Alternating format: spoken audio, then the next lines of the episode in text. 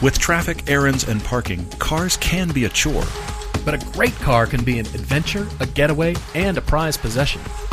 Whatever your budget or family require, there's a car out there you'll love. We're here to help you find it. I'm Todd. I'm Paul, and this is the Everyday Driver Car Debate. Wait a minute. Wait, wait, wait, wait. Episode 499. This is four ninety nine.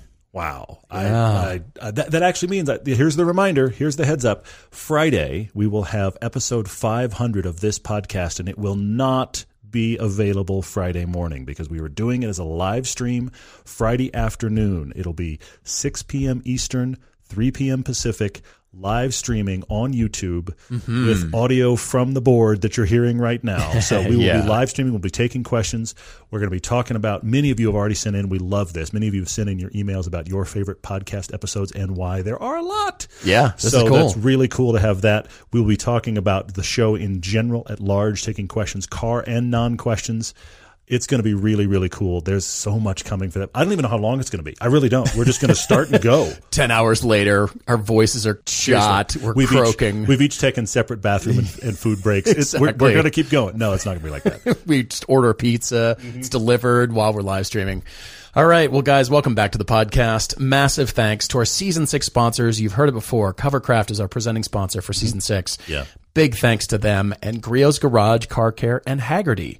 Hope you've gotten a chance to hear the Hagerty interview. Hopefully, uh, Mm-hmm. we're going to plan on getting Nick from Griot's Garage back on the podcast here Looks like it, shortly. yeah. Looks like Not it, yeah. promising anything yet because it's just, we're still trying to figure out schedules right now. Everybody's yeah. really busy, but we're uh, we're wanting to get him back on and uh, somebody from Covercraft too. So, yeah, thanks to those sponsors, and you can use the code every day for ten percent off.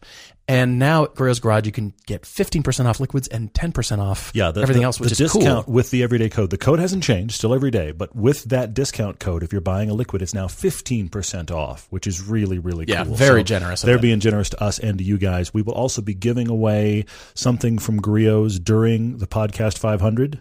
We're still figuring out. It'll probably, yeah. Here's how that'll probably work. It'll probably work where we're going to do the thing on Instagram and Facebook where it's guess the mileage. Well, we're gonna do we it will as start we're podcasting. while we're podcasting. Yeah. So that'll be when we introduce that. That'll happen for that cool giveaway. There's a lot coming. We, we're still shooting season seven. In fact, we will have just gotten back from a season seven shoot when we do podcast 500. Mm-hmm. Yeah. We are cramming it into next this, this whole week. It's really exciting. It's starting to get busy. Yeah. Mm-hmm. Everything you and I have been talking about that have, has been in the planning mode is Yeah. now starting to come to fruition. So we're very excited about that. And we've got a really interesting topic Tuesday that is a question from 86 Croissant, Deca Tars. Got it? Yep. That's the handle. And he or she, we're not sure, asks about cars that you forgot existed or never knew about, or it Mm-hmm. Sure. could be the most obscure cars too.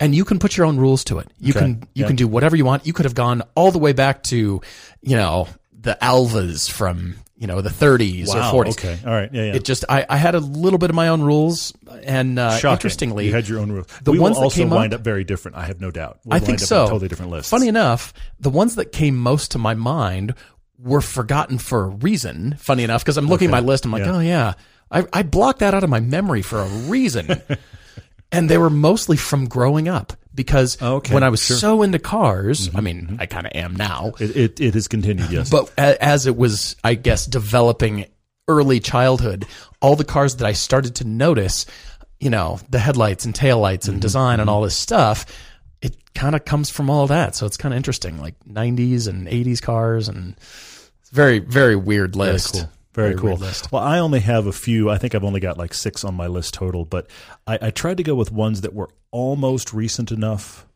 that you might see one on the road, but I can't remember the last time I did. Hmm, okay. And then I have a couple that are more in the supercar realm that I'm like, do you remember this car? oh, nice. So I've got a few. It, it's a good mix. I, I decided to not go too classic because I feel like there's a breaking point where you get classic enough where we don't remember 90% of them. Uh huh. You know what I yeah. mean? Unless it's unless it's a classic muscle car or something obvious, you know, some, Sure. some obvious Ferrari. Everything else is just like, what is that when you see one? So I try to not go too far back. Okay, But I okay. did go back into the 90s and got a few that I think are going to be fun. So this is exciting. We've also got Dan in Columbia, South Carolina, who wants us to talk him out of a hot hatch. Okay. He's stationed with the Air Force in Columbia, and he's been listening to the podcast. Dan, thank you so much. Yeah, very cool. He's had hot hatches and all the usual suspects come to his mind as he's been shopping, but he wants us to suggest other things for a low budget, about eight or nine grand, somewhere in there. So we're excited to, uh, to jump into that too. debate Yeah, as well. Ton of questions online. And yes, the podcast after this one will be even more questions. Todd and I are opening podcast 500 up to pretty much any question. Totally. Cars, not cars. I don't know anything about steeplechase, so don't ask me about steeplechase or Somebody, I, see, I don't know. But now you've done it because now there's going to be there, no one's going to ask that question until now. There's going to be a steeplechase question for some yeah, unknown reason. not Yeah. sure. Anyway, so But uh, everything's on the table, which will be very exciting. Yeah. Come on, it's 500 podcasts Can't of you and I that. talking. So we we're going to just all all bets are off. I, I think brace yourself. My son and my parents are planning on listening. oh, you're serious? which I don't I don't anticipate doing anything different as a result. We are as family friendly as we're going to get. We can't get more family friendly, but I know that anything I say will come back to me at some point. So anyway, we'll see. Huh. I wonder if my family's going to jump on. Anyway, all right. well, let's jump into the topic Tuesday. It is the top 10 list or any length of list of cars you forgot existed. We've brought a few up on the show in the past, and I've mentioned a couple that are back on my list as a matter of fact. And then it's weird because we see them out in media. We see them mentioned or, you know, come across something like, oh yeah, that thing. Yeah, I blocked it out of my memory and I'm going to put it back in that dark Sure. hole of, you know, Sure. forgetfulness. But there's some that there, there's actually one in particular that I want to talk about that is forgotten, but it's strangely enough, it, it has its place and I'll explain what I mean. So, Okay. all right, we'll jump in with one. Jump in with something inter- interesting. Well, one of the things I tried to do was ones that the, the difficulty with doing this for you and I and for most of you listening is I'm not sure if we're going to say much stuff you haven't heard of because as enthusiasts is what we do. We dig in and we find the weird thing and we don't want to be surprised by a car we've never seen. We want to, oh, I remember seeing one of these before. We don't, we kind of want to have car knowledge. So the car Sure, enthusiast world, sure. uh, there'll be a few I mentioned. You're like, oh yeah, of course. But I wanted to start here. The XR4 Ti. Remember this? We were just talking about this as a matter of fact. Late 80s, early 90s. It was an adaptation of the Ford Sierra in Europe, Uh huh. sold in the U.S. It was a three door hatch, front engine, rear wheel drive made by Ford of Europe, championed for the U.S. market by Bob Lutz, of all people. I didn't know that. So I remember, and I don't know why, but I remember when they first sold this, I was of an age where I was just barely driving or just about to be driving. I was right, right in that like early years of driving. Okay. And I remember I saw one at an auto show, and it was one of the rare times I took the brochure because it was like, what is that thing? And I was fascinated by the fact here was a little car with European roots and a three door hatch that looked unique. Okay. And those things in their time were kind of hot. They were little turbos They were, and they, they were. were. unique and it was totally a lift the car out of Europe, drop it in the US, see how it sells. The answer is not well. It didn't go well. but when's the last time you saw? That was kind of my banner for this. When's the last time you saw a Merkur XR4 Ti? a buddy of mine in college had one early college. All I was right, going all to Colorado yeah. State. We were both in smart classes. Yeah, yeah. And he ended up getting one. Okay. That we ended up road tripping in for a little bit, and and the turbo saved that car Mm-hmm. because there is a little piece of knowledge that I know about that car. That block was also used in the Ford Pinto. Hmm. That engine block in that XR4 Ti is also the same block. Now it's turbocharged, and that's why I say the turbo saves that car. Also the styling and everything else about it. But you know what I mean? it was it was also kind of a nod to that great Ford Cosworth with the crazy fins that we didn't get here. It was kind of Yes. a nod to that. It was it was Yes. very cool in its own weird way. You just don't see him. I You never see him. I mean, that was honestly the last time I, I saw one, and I think he dinged a curb, and then the car wasn't worth anything, so it just went away. I'm thinking, oh man, What's going to happen with all of these is we're going to get emails, and I welcome them. We're going to get emails that are about my neighbor has a, or oh, the last time I saw one of those was last week, or I'm commuting today listening to this podcast, and there's one in front of me. That's going to happen Totally. too. So yeah, All right, well, the first one on my list is the 1992 GMC Typhoon.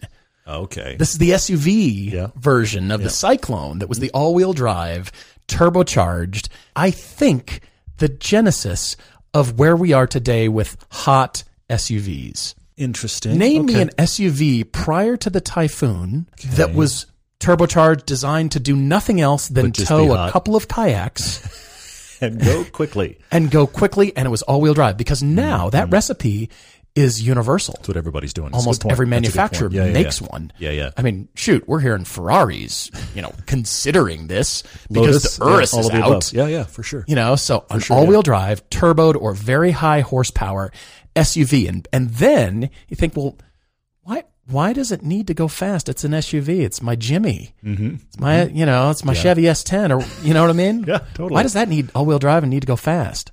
I'll, I'll just get a sports car. But that was the genesis. But I here think- we are now, Correct yeah. me if I'm Yeah, yeah. wrong, but you don't see typhoons anymore.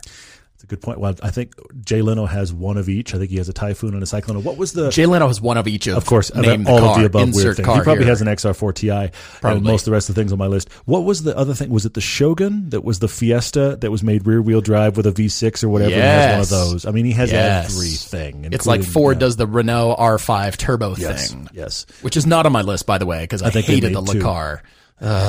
Le Car. Not a fan of the Lacan. No, they were in my neighborhood, and I hated that thing because it was so dumb looking. Another thing that I'm like, remember this, and I actually kind of liked the styling, and I feel like I've, I haven't seen one in years. Second generation Ford Probe. Okay, I actually thought okay. that was a good looking car. the name was not. That's a whole separate problem. Yeah. But I thought the first gen Ford Probe looked terrible.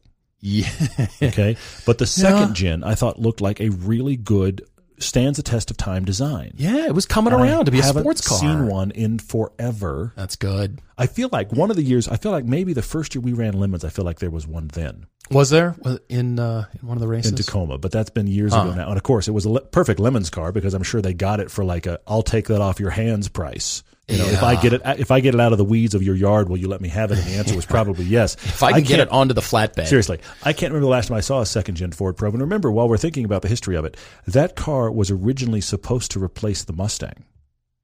that's right. That's right. So then Ford didn't replace the Mustang and released the Ford Probe as a front wheel drive. It should certainly by the second gen, it should have been rear wheel drive. It looked looked like it should have been a rear wheel drive it car, absolutely appears and then it way. died. Yeah, Hmm. Well, the the car that I had mentioned before is not a performance car. It is the 1987 to 1993 Cadillac Alante. Hmm. When was the last time you saw one of these things? wasn't that the car that they promoted during Robin Williams' movie Cadillac Man? Wasn't that the thing he Was drove? it? I think it was. I think that's the last time I've seen one. Was You're in kidding that me. movie? Yeah. Well, here's my issue with the Alante. Oh, just one. Okay, please. It is a Pininfarina design, Sure. technically, Yeah, yeah. which means when you go to the Italian car shows, it is theoretically eligible to enter. So And this happened at the Ferrari Concours in Pebble Beach I was hoping so. Yeah. at one of the concours. And I just, this was years ago. And I, I walked in and I thought, all right, Italian awesomeness. I love it. I love it.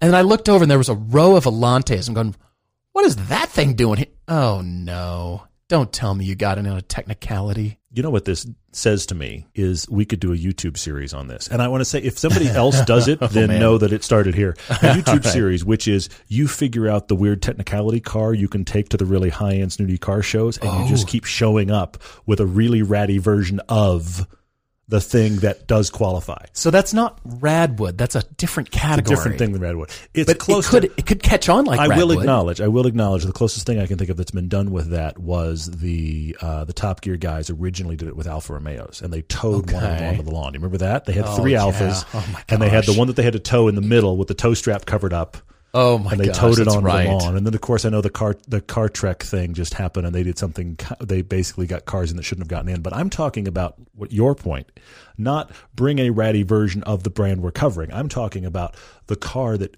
shouldn't qualify and still does is funny. That's really Okay. funny. You show up at the gate where well, the car park is over there for the. Oh wait, you qualify. I like that. Alantes are in. There's an Italian car show and you see an Alante, just Funny sigh. Just I like it. I like it. Uh, here's another one I haven't seen in forever. Civic Del Sol. Oh, you're was the right. last time you saw one of those? And they were honestly, they were and are cool. That seems like a lemon. I've seen them at Lemons. I've seen them not in any of our Lemons races, but just online and you know when the the promoters have. Totally, yeah, yeah, yeah. shown videos or whatever. I've seen them in there and I think, oh yeah, that rear window rolled down. But I almost feel like lemons doesn't qualify. I mean, my, my question on all of these, I mean, again, I saw a Ford Probe there, is when's the last time you saw one of these on the road? Like somebody's car is a XR4 Ti or a Civic Del Sol. Hmm. Somebody somebody is writing right now about their neighbor who has a Civic Del Sol, or maybe you do, but I haven't seen one in forever. Wow. Cool little car. I mean, it was when Honda was making all kind. Uh, sorry, yeah, Honda was making all kinds of interesting cars. I mean, they had the Prelude of that same era. They had a, a, that was the back end of the S two thousand. They were making a lot of cool cars in that era. And here's the Civic Del Sol, which is the you know the Civic body, but it had that really cool automated top. Mm-hmm. It's, it's pretty cool Yeah, in it its was, time. actually. Yeah. That's funny. Yeah, the small cars of that era, CRXs, mm-hmm. CRXs Yeah, yeah. were cool. Yeah, so, yeah, they they ran were. forever. Yeah, yeah, for sure. I've got the 1985 to 1991 Subaru XT on my list. It Hmm. looks like a sports car. It is not really a sports car. It's the wedge, the doorstop. Yeah, yeah. The blocky, angular. I think they designed it with a chainsaw or carved it out of a block of ice. But the Subaru XT always kind of captured me because I thought, hey, that's a sport. Is that a sports car? Is it? Are, are we are we qualifying that as a sports car? It seems pretty economical in a wedgy doorstop shape that looks sporty, but I guess Yeah. not. Hmm.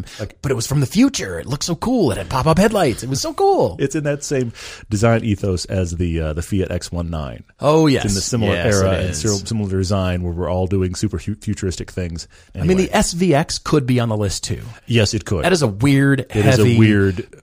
It it not good car. it does not perform like it looks. I think it still looks great. I was always fascinated by those things, but I, they're unfortunately never heard anything really good about them. Unfortunately, yeah. and somebody has had one. I know somebody oh, listening has had Oh, for one. sure, for sure, yeah, or maybe more than one. Here's one. When I was first, like the first time I ever worked on a set, the commercial director from the Dallas area had just been given one of these because he was their up and coming director, and they he had a terrible car. He was young. He was their up and coming director. They gave him one of these as they were like, "You need to have a decent car." First time I ever saw one, and I have rarely seen one since. Oh, The Mazda Millennia. oh yes. Remember that? Yes, I do. This was part of Mazda's attempt to go upmarket. And some of them are even branded as the Amati, which was Mazda's attempt to make a Lexus brand.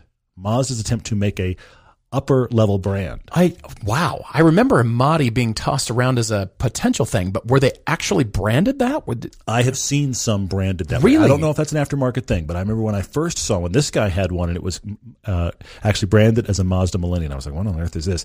And then later years, I remember seeing them and it actually said Amati on some of the badging. So now the acronym is always Mazda answer the is? They, they did just take the, the it, it is a word jumble with the word Miata. That is really what It is. It- it's- it's, terrible. Yeah. They just mixed up the letters. It's, it's ridiculous. But yeah, when's the last time you saw a Mazda Millennia? This was, yeah, uh, yeah, this was their attempt to go up market. Hmm. Wow. Little sedan from Mazda. you know, it's interesting because everybody is now seeing, as of this recording, Mazda with their six releasing some. Well, I don't know that Mazda see. has, but just We'll some see, yeah. some beautiful renderings of Mazda going back after a larger rear wheel drive uh, car market sedan.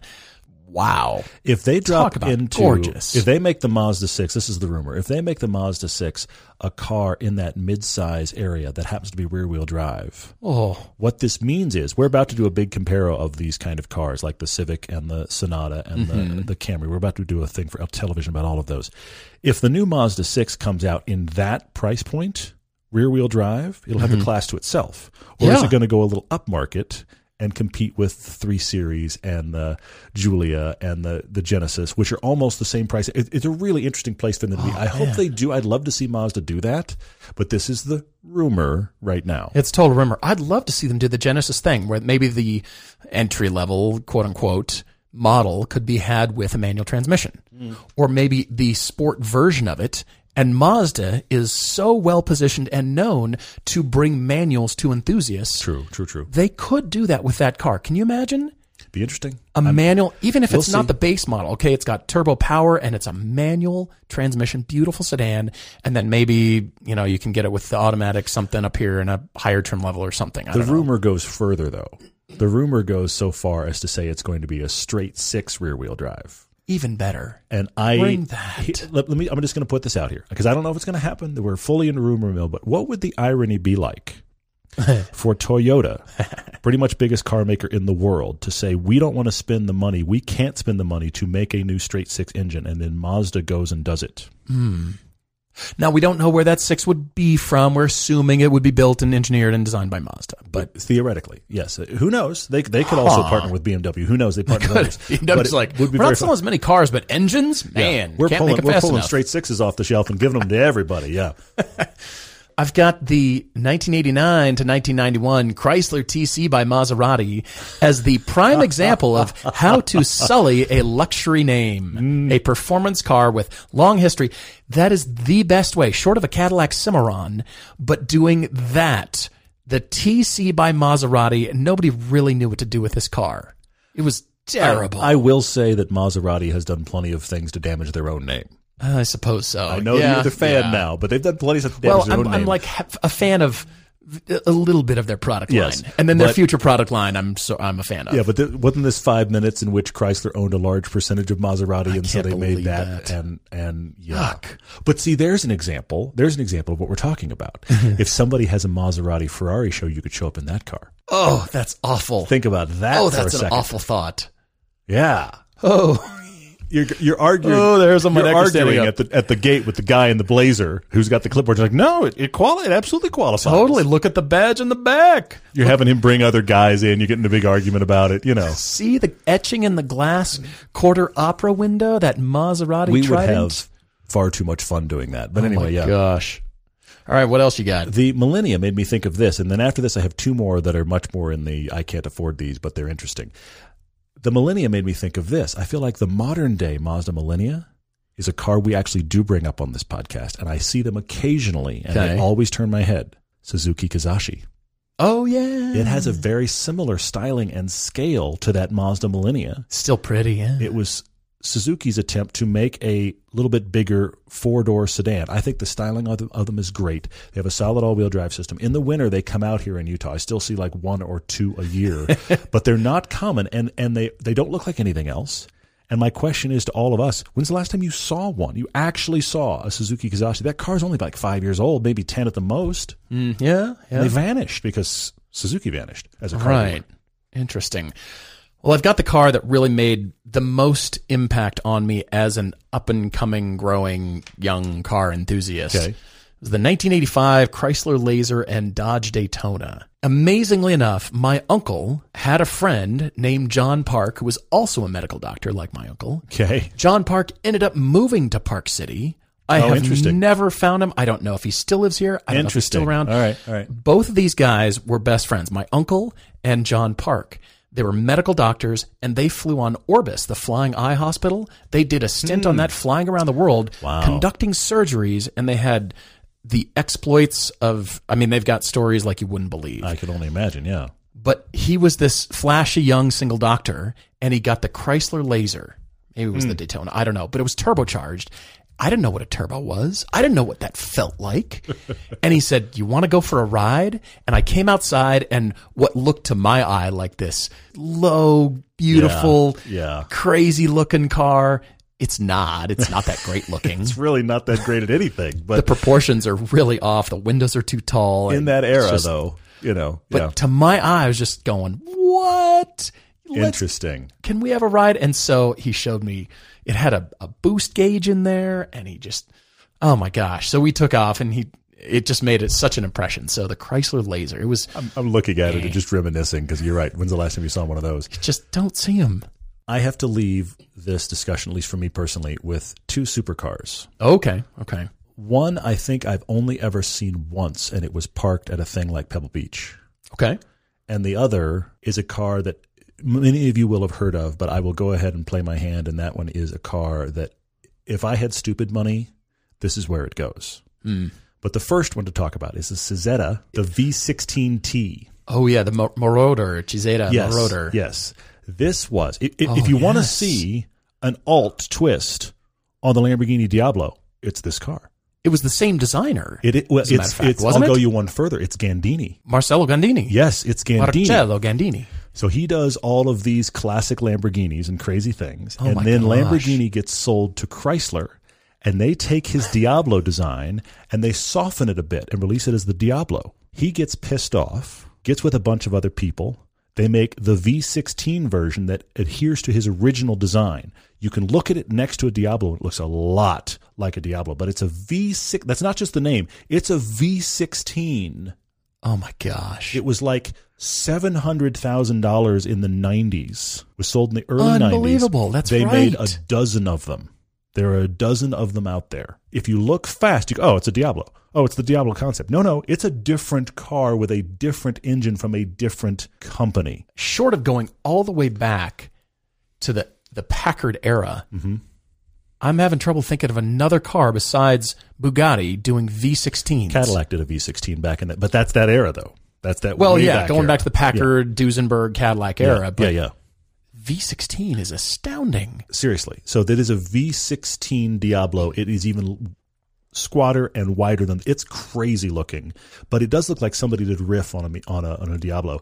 I've never seen one move. I've only seen it sit on the lawn at a place like Pebble Beach, and that was once. Unbelievable. And I, it's unbelievable. Yeah, there's a dozen of them out there. Wow. That's great.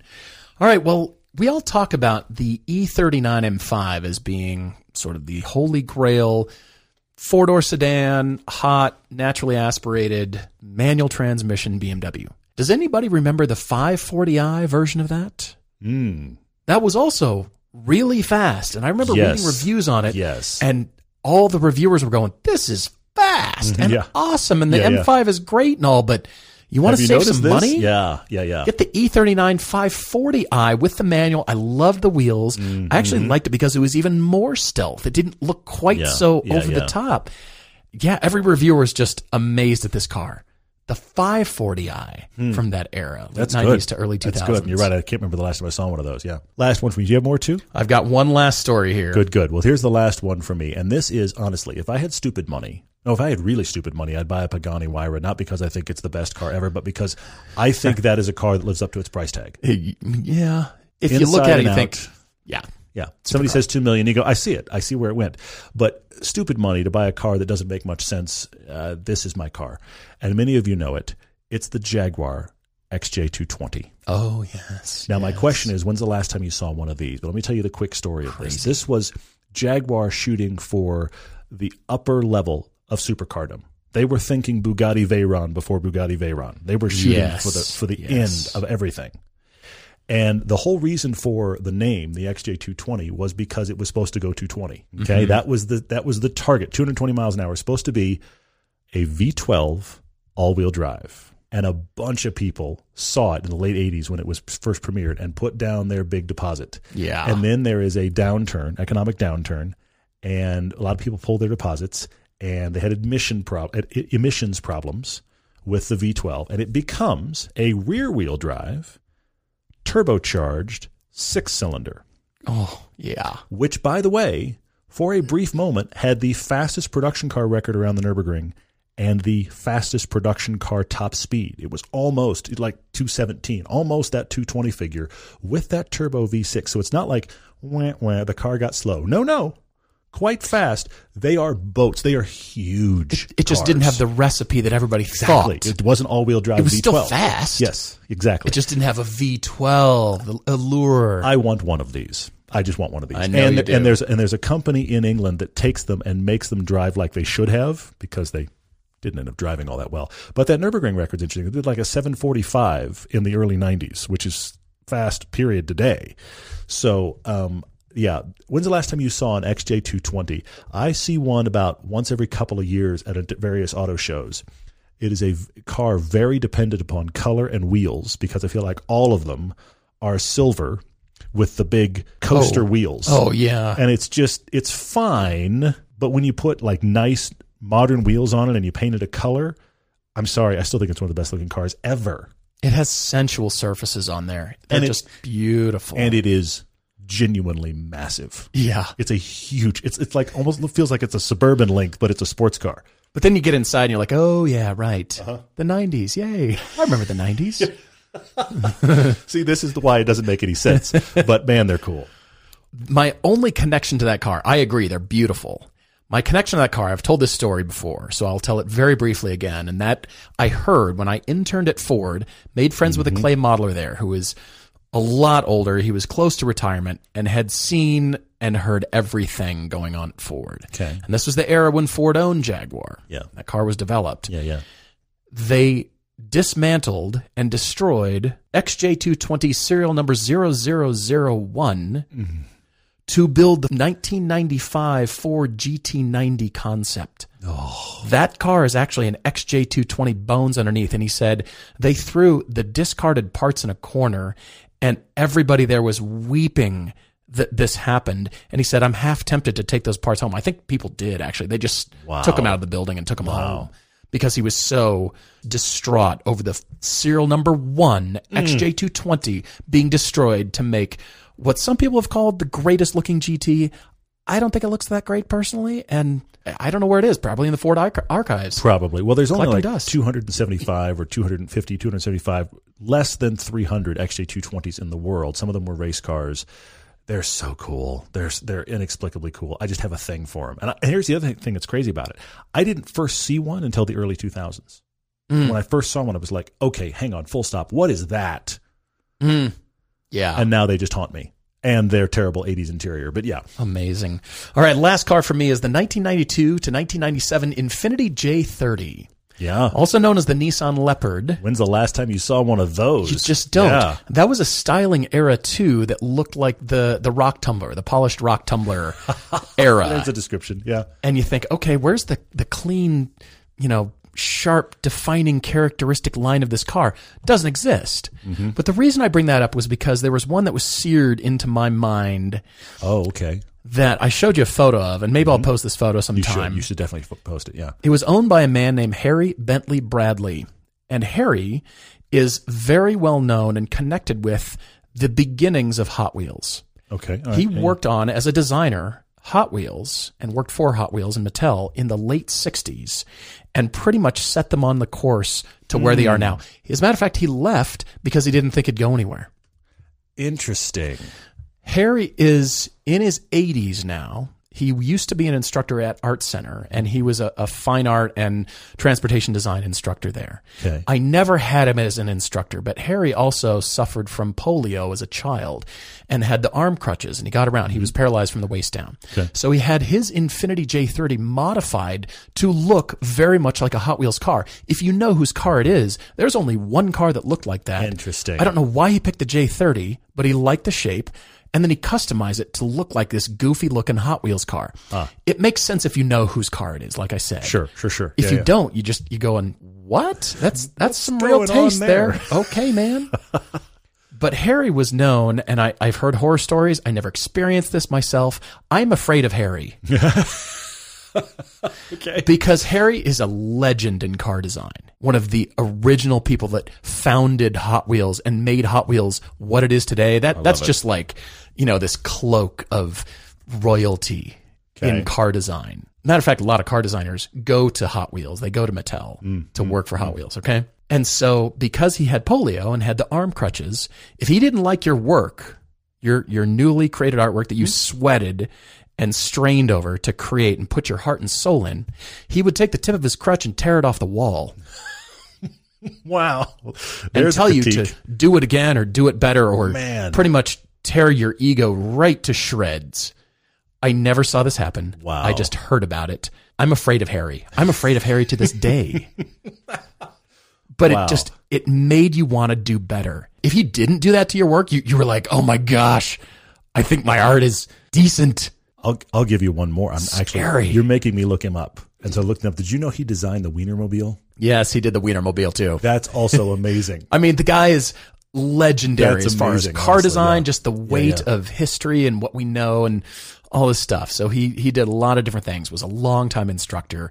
Many designers have had Hmm. Harry Bradley as an instructor. Wow. And again, he he had this Infiniti J30 with a weird fin on the back and side pipes and moon discs and Interesting. it was just weird looking. So I'll have to po- post that photo sometime. but you're right. Even without all that, when's the last time you saw one of those? Yeah, exactly. We're longtime users and big believers in Griot's Garage car care products. That's because while many other brands are just rebranded versions of the same few products, Griot's Garage has developed, manufactured, and bottled bespoke car care products since 1990. In fact, many of Griot's first customers were collector cars displayed at Pebble Beach. And they're a family company based in Washington state, still dedicated to having the best products for every car and budget. In fact, Paul learned his crazy certified Paul owned car care style directly from Griot's. We've used Griot's Garage car care products on our own cars for over 20 years, and we wouldn't use anything else. If you're wondering how to get going, they offer free training and techniques through their videos and their website and starter kits that will help your car look its best. Griot's Garage products are 100% guaranteed, and all the liquid products are made right here in the USA. They offer a 100% lifetime guarantee, so give them a try. When you're ordering at griotsgarage.com, you can now use the code EVERYDAY for 15% off liquids and 10% off everything else on your order. That's G R I O T S. Enjoy the finest quality car care products you can buy at griotsgarage.com. Dan in Columbia, South Carolina writes to us to talk him out of a hot hatchback. Okay.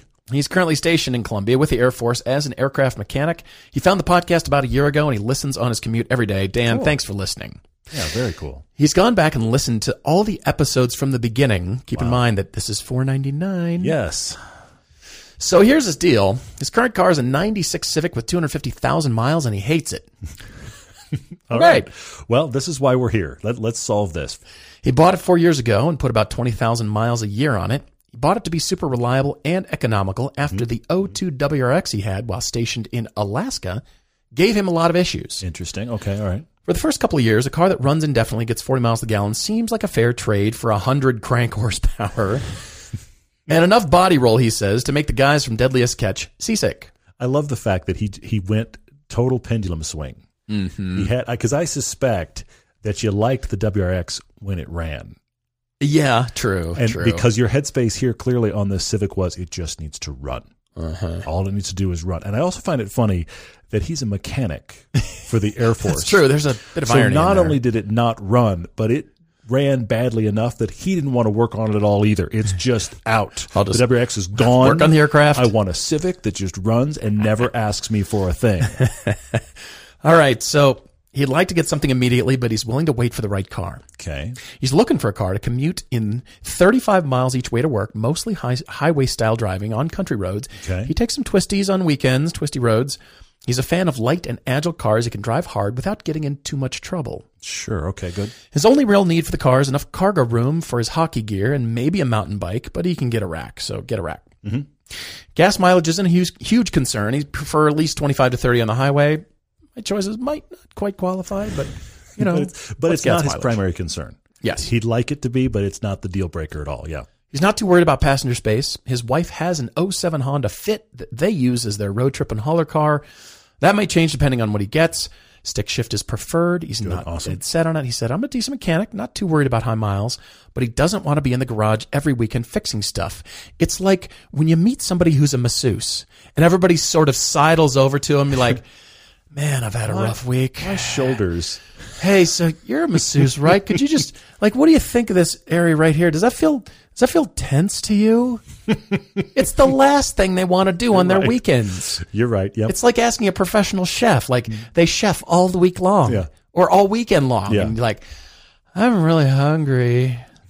You're a chef. my my wife has a best friend who owns a restaurant. Yeah, she she's an amazing chef. She's phenomenal. And I have never understood, genuinely never understood why she and her boyfriend love to host the holidays so they can cook for everybody. I don't get it either. Because they're ama- you you want to go to their holiday events. You want to go because Oh. the food's amazing and there's Yeah. four or five times more of it than the group that came. But I've never understood how when this is a holiday, what you really want to do is cook for everyone you know. I just I'm thankful. I'm thankful. Just and when you get the invite from her, Yes. you go. You you immediately You respond. go. But I've never understood. They work so hard and they have a great restaurant with great food. And you would think, just to your, what you're saying, that the minute you get out of there, it's like, I'm not cooking. Well, we're doing kidding. something else for Thanksgiving. And no, they're like, no, no, come over.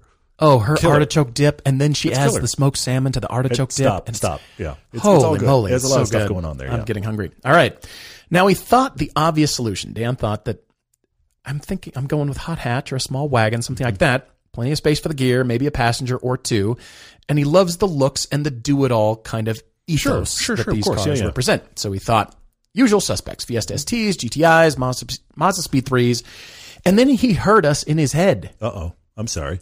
asking, "Why are you limiting yourself to a hatch?" This is the question. You're right. Which is You're right, Dan. probably what we'd ask. So he said, all right, fine. He expanded his search to other types of cars and now he's just overwhelmed. He doesn't have any idea what, you know, anything outside of hatches, especially at the price point of $8,000, nine for me. Mm-hmm. He's being generous. Dan, Give you an extra thousand dollars. That's pretty good at this Extra point. thousand Yeah, bucks. for sure. Yeah, yeah. Extra money. So he's stuck on one car a few days and then he finds a new option Mm-hmm, and the cycle continues. He's 100% open to anything we throw at him. As long as it has great dynamics, can carry the stuff. He's at our mercy. That's crazy. I'm sorry right now, but anyway, yeah, you're you're up for anything, which is very cool, Dan. One of the things you said that's very interesting is that you've never owned a rear wheel drive car, and while looking at hatches, you did want to mention that you will not be buying a Mini. Okay, that that that your mother-in-law drives a Mini. Mm-hmm. Your wife doesn't like it, and the last thing she wants is a Mini in the driveway to add a talking point. So Minis So are out. funny. Now, granted, we were leaving hatches anyway, Yes. but I think the interesting thing here also is the fact that you're taking the GTI off the table. An Mm-hmm. obvious choice because there are too many of them with the guys you work with. You feel like that's all that's in the parking lot. Says there's six of them at his job. So anyway, so all right, that, those are the only two that are off the table. But everything else, you've said bring it. And I have to say right away, Dan, if you have not owned rear wheel drive, Mm-hmm. this is your moment. Yeah. I think that's the key thing here.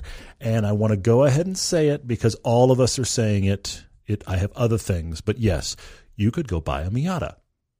yes. You're, you're in South Carolina, you could buy a rear wheel drive Miata, you could enjoy it.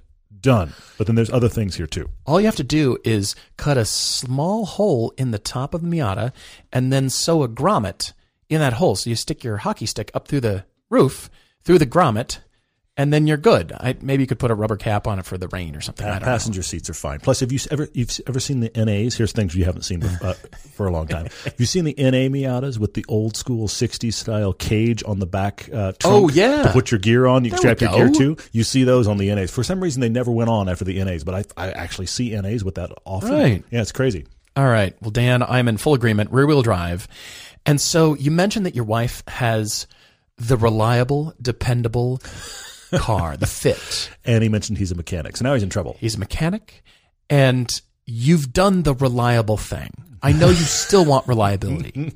Okay. But then there's this other side of the planet, Yes. the car planet, Yes. that is a little bit less reliable, not as good gas mileage, but how much more fun are you having? Okay. Starting off with the mid 2000s Pontiac GTO, I wouldn't say it gets good gas mileage, No, I wouldn't say that either. Yeah. but you're going to love how it drives, Yeah. and you can get them for eight to nine thousand dollars. You might have to work hard to find a manual one of those. You might have to bump it up a little bit. It's But an option though, for sure. Yeah. yeah. GTO V8, mm-hmm. you just want to roar around everywhere. I mean, that is a different car mm-hmm. Mm-hmm. and perfect for the kind of roads that you've got. Yeah, yeah. Fits your gear, road trip, you name it, GTO. You could also go with any C4 Corvette for that kind of money. Big True, rear true, hatch true. Yeah, space yeah. back there. Okay, for all your all your gear. Again, Chevy 350, Mm-hmm. manual transmission Yeah. for yeah, 10 grand any c4 corvette you can get for that money and throw away all the preconceived notions that you've got about corvettes just leave them behind and go enjoy how much fun this car is to drive it's just fun i also thought of 944s you brought up 944s the mm-hmm. last podcast actually did, It's stuck yes. in my head but i've got the early 90s z32 generation nissan 300zx on my list Yeah, unfortunately, the good ones may be out of his budget, but they're really awesome. this this is a struggle. I agree. I'm not saying turbo, just a regular. Well, not the two plus two either, but just the regular 300ZX Z32 generation. Yeah, Could yeah, you yeah. find one that's unmolested as a starting place, kind of where we started our driving Mm-hmm, careers? You know, our you know we loved cars before, but then I had the 928. Todd had the 300ZX. Mm-hmm. I'm not saying go get a 928, so that's off the table. But a 300ZX, a little bit more reliable. You can wrench on them, and maybe you could find one in that price range that's unmolested. And it's it's interesting because the rear hatch on that car, as I recall, had a fair amount of space. Yeah, it was decent. It really was. Yeah, for sure. I, I used it for everything. I loved it. Yeah, yeah. I mean, I'm I'm just thinking. So you're going older, not as good gas mileage, not as reliable, but more towards the fun. And I think that's what you might be willing to do at this point. You know, you can always go back to Honda. You can Yeah, always go get a sure, for CRZ sure. and Yeah, yeah. commute, and it'll run for 250 million zillion miles. But you've done that already. Mm-hmm. So what about a little bit of V8 in your life? I see it. That's good stuff. That's good stuff. I've got a few for you. Since I mentioned Miata, I have to mention this alternative. You could find yourself options in the world of the Saturn Sky or Pontiac Solstice. Those are You good. haven't said you want a convertible, but you could get those. Now the problem is you probably want the GXP or the Saturn is called the Red Line, which is the turbo version. Those might break your budget, but if they do, it won't by much. So those are out there for sure. But I have a few others I want to, I want to mention. Now I have to say it because people uh, feel like they aren't listening to this podcast unless I don't say it. I have to bring up the '86 chassis, probably just above your budget for the one. I was going to say, can you even get one for 8 You're going to be in like you know because when you Upside talk light, pool and- agile, you talk light, agile. You want Right. space. This car starts to rise to the top very quickly, but I don't think you can get them for your budget. This is the Hurricane build. yeah, so survived this- a hurricane. Exactly. This is the the, the salvage title one. So be careful of that. I don't think that's on the list, but I did think of three others Okay. for nine grand. Okay. Talking rear wheel drive, actual sports cars like focused sports cars. One, the Genesis Coupe. Get a first Sure. gen Genesis Coupe. If you can, get yourself the V6. The V6 is definitely better. The shifter on that is average. Mm-hmm. It's a nice place to be. I think the first gens have aged far better than the second gen, the refresh. Okay. Yeah, I agree. So Genesis Coupe is out there. That's a really good one. The Mazda RX-8. Oh. You can have your choice for nine grand. Get as late in the build as you can. Speaking of worse gas mileage and less reliability, Yes, it's both welcome. of the above. It's both of the above. I mean, you're going to have to get onto the forums and watch your oil consumption, and your gas mileage will not be good. Uh, this is the downside, but they're Hmm. Out there. They are surprisingly usable. They are great to drive. They have that interesting rotary. You might. It's one of those things where you either drive one of those and you instantly get out and you love it, or you instantly out, get out and go, "That's not for me." Sure. So the Yeah. RX-8 is an option. And then the last one I have to say, we've made some fun of this car because it's been around for so long, but it's working to Dan's benefit here. You could buy yourself a Nissan 370Z for nine grand. Are they nine grand now? Some of them are. There's not a lot, Is that the 40th anniversary or the 50th anniversary? exactly car? right. No, seriously, that's what's ridiculous. This is what's absurd is you can get that car new right now for 45 to 50, but in season 4 we did an affordable sports cars That's episode. right. And one of the cars we had was the 2010 370Z because the guy that bought it was selling it for 10 grand when we shot the piece. That's right. And I was just looking recently on AutoTempest, and here they were. I was looking nationwide, I will admit, but here they were, a page worth of 370Zs. Now, a lot of times, hmm. unfortunately, the ones that are cheap enough for you are roadsters. I would not recommend the roadster in that car. Agreed. Agreed. But if you can get the coupe, you get the coupe for nine grand, a 370Z that, frankly, unless you are a person that really knows the Z cars, everybody looking at it thinks you just bought it because it looks like the new ones, which now is to your benefit. So 370Z, and I'm leaving it there. I like it. See, I don't like the 350s as much as the 300, the Z32, and the 370Z. I like those two bookends. 350s are great for robust track cars where tons of parts are available. They are. That's why They they're are. fantastic. I just I prefer the 370. but now that the 370 is 10 grand, get a 370. Be done. wow. Yeah. If you like driving like us, you're always looking for your next track event. No matter what your skill level, motorsportreg.com makes it ridiculously easy for you to find and register for track events all across the country. With over 7,000 events annually, it's the most complete events listing nationwide. And if you're an event organizer, Motorsport Reg will help you fill every event with tools that automate tasks, improve accuracy, and grow participation. Plus, there's a full time support team who are there when you need them. Learn more and find events today at msreg.com slash everydaydriver. That's msreg.com slash everydaydriver. We must get to questions on mm-hmm. social media. On Facebook, Damon Dickens says when you're on a forum or Facebook group, is there a, a car person etiquette regarding a question that goes something like this? Hey, so what do I have to do to change, you know, my car back to stock to get the turbo fixed under warranty? What what should I do to get get the fix under warranty? He's asking us a moral question. Hmm. and you don't call them out for having integrity and saying you've got to pay to play and Yeah, you know yeah. you changed whatever that was and it broke and you know that was kind of your fault do you leave it there or do you Hmm. say something this is a tough question I think, think it's almost person to person, but i really going. do think it's Yeah. person to person it's really tough and you can't come in guns blazing and say blah blah blah your fault da da da Mm-hmm. I do remember when the Evo 10 came out, right about the time that was, you know, huge popularity in the STI of the same generation. Sure, sure, yeah. Both those cars, I believe, were tracked by their respective companies because when people would go to an SCCA event or they would track the daylights out of it and break something under warranty and they bring it back and be like, I don't know, this part just failed.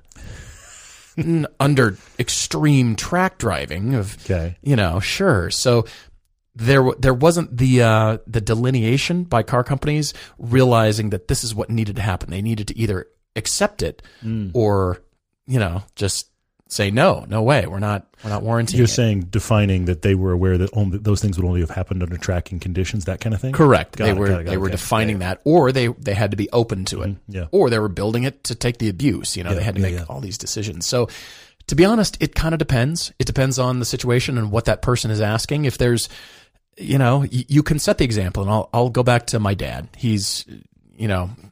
My favorite person ever, and a leader in my life, and somebody I looked up up to greatly. And he's always set the example, mm-hmm, mm-hmm. and he's told me that, and then I'll forget. And I, if you do that with other people, I think they'll start to notice. And just set the example. Say, look, you know, I understand it costs money.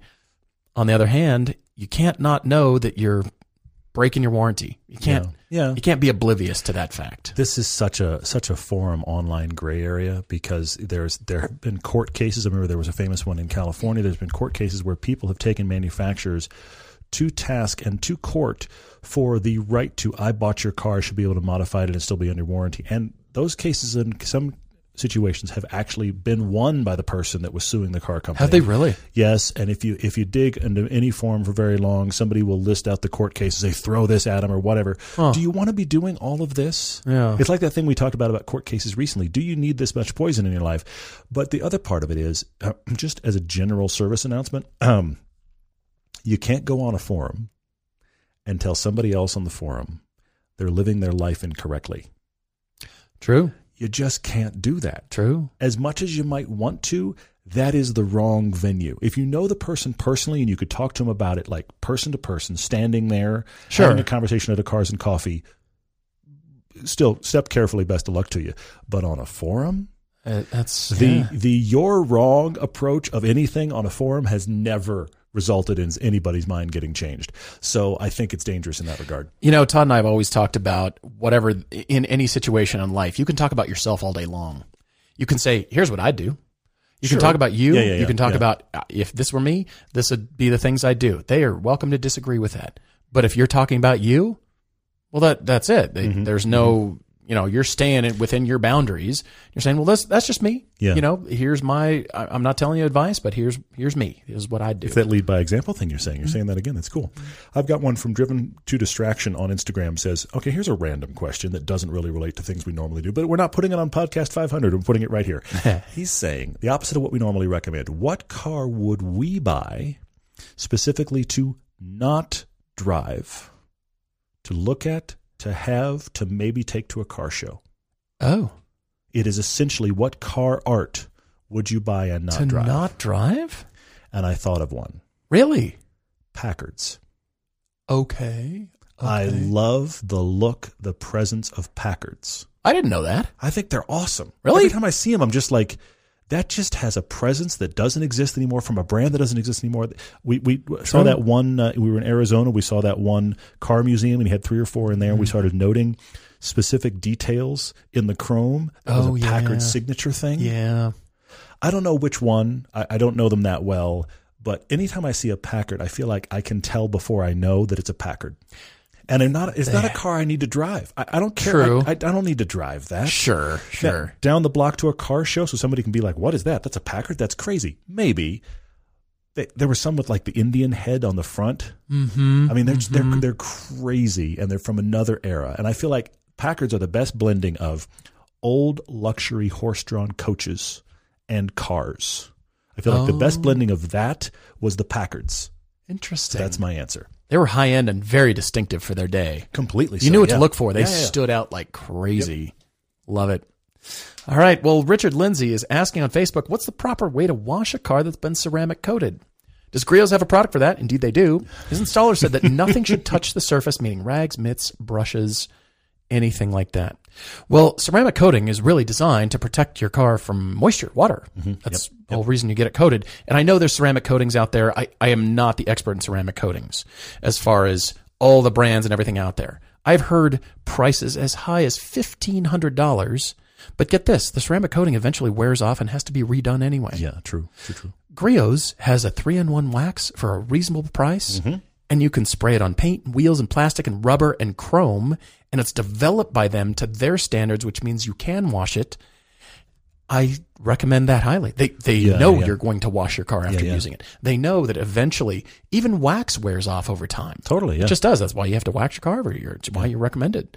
So they know this, but they have formulated their own at a far more reasonable price. And we're hearing a lot of people who are ordering it and using it and getting a fantastic result. It's pretty cool. In fact, there's a picture I just put on Instagram of my Lotus from this past weekend when I had it parked outside and it rained, which Yeah, is right. not really what you want to do with your Lotus because guess what? A car made in England and it leaks. But I have this amazing beading on the paint, Which is what it's designed to which do. Which is because I put the three in one on it. I, happened to notice, I, took, I was looking at it, took the photo, I was like, why does it look so good? I was like, oh, that's right. Last time I watched it, I used that.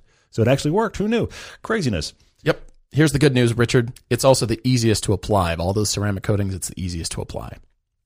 Cars and Comments has a, a fighting words question, but I like it. I like Uh-oh. it. On Uh-oh. Instagram, he said, What do we think? Of, and I hadn't heard this, but he explained it. What did we think of Doug DeMuro's recent comments about journalists who accept press cars or go on press launches? Essentially, Doug Hmm. said that he thinks that accepting the free plane ticket in the hotel room and essentially to be wined and dined to drive the car results in only biased and inaccurate reviews and people that do that are giving biased and inaccurate reviews. Well, first off, unless did Doug say he's no longer doing these?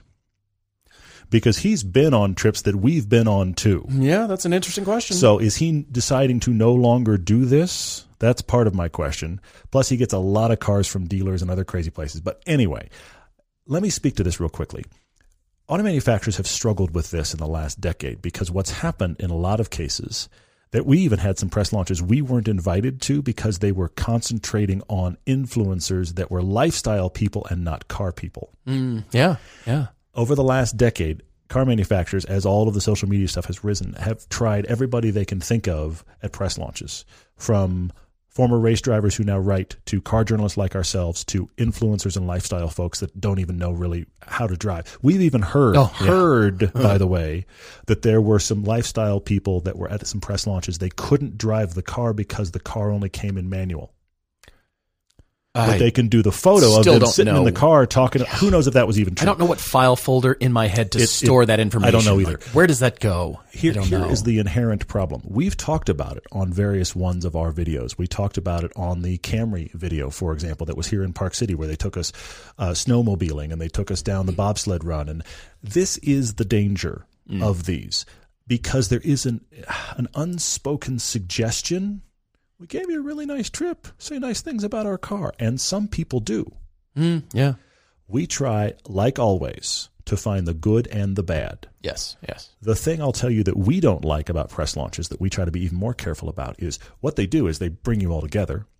They put you in a room and they tell you all the talking points about the car, and then everybody goes out and repeats the talking points. Right. Right. And so you get a bunch of reviews, video reviews or written reviews that are exactly the same information delivered almost exactly the same way because it was given to them almost verbatim that way. So we try very hard with our Fast Blast and other things to do something that still feels like us.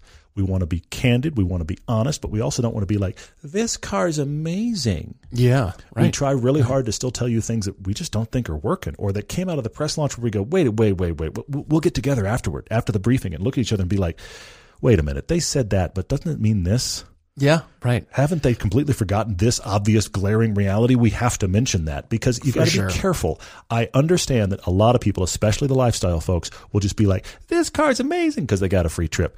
We're very cautious of that because we know it exists, but we don't want to do it. I agree with that. You and I have always told ourselves from the very beginning we want to be fair and honest and inform and mm-hmm. entertain. Mm-hmm. Yeah. And that comes across in, in things we don't like, but we acknowledge, hey, the buyer that this car is going for, here's they might like that, whatever that is. But you're absolutely right. You know, we we want to acknowledge that we're there, but also really come away with a fair assessment. And I think in doing so, the manufacturers appreciate that more. Hmm. Hopefully, hopefully. Thomas Downey is visiting Hawaii in a couple months. That sounds great. Wants to rent something fun on Turo for cruising around the island. Is Miata the answer? I've got to agree with Ross Ballot. I don't think Miata is the answer here. Yeah, Ross is one of our writers. He, this is a really good answer, actually. He Ross. is. I think it is the Wrangler. Ross says Wrangler, mm-hmm. and I agree because of maybe a little bit of unexplored area, but more so, you want to get this thing dirty and not care. Mm-hmm. Yeah, that's great. And pay It's the great. cleaning fee. Just pay the extra cleaning fee and be done with it. But you want to get it dirty. You're going to bounce around on the sand. You're going to bounce around on dirt and rocks and mud. And you just want to get in and out and just enjoy life and go exploring. Not, I, I got to, you know, keep it clean. Plus, there's not that many good driving roads in Hawaii. There's True. one True. or two real good ones. But for the most part, it's not like a, you know, driver's paradise. True. It's a paradise in whole other category. I'll go you one better. I was actually on a shoot. This is 10, 15 years ago. I was actually on a shoot. I was being paid as a cameraman to be in Hawaii. I know, terrible day.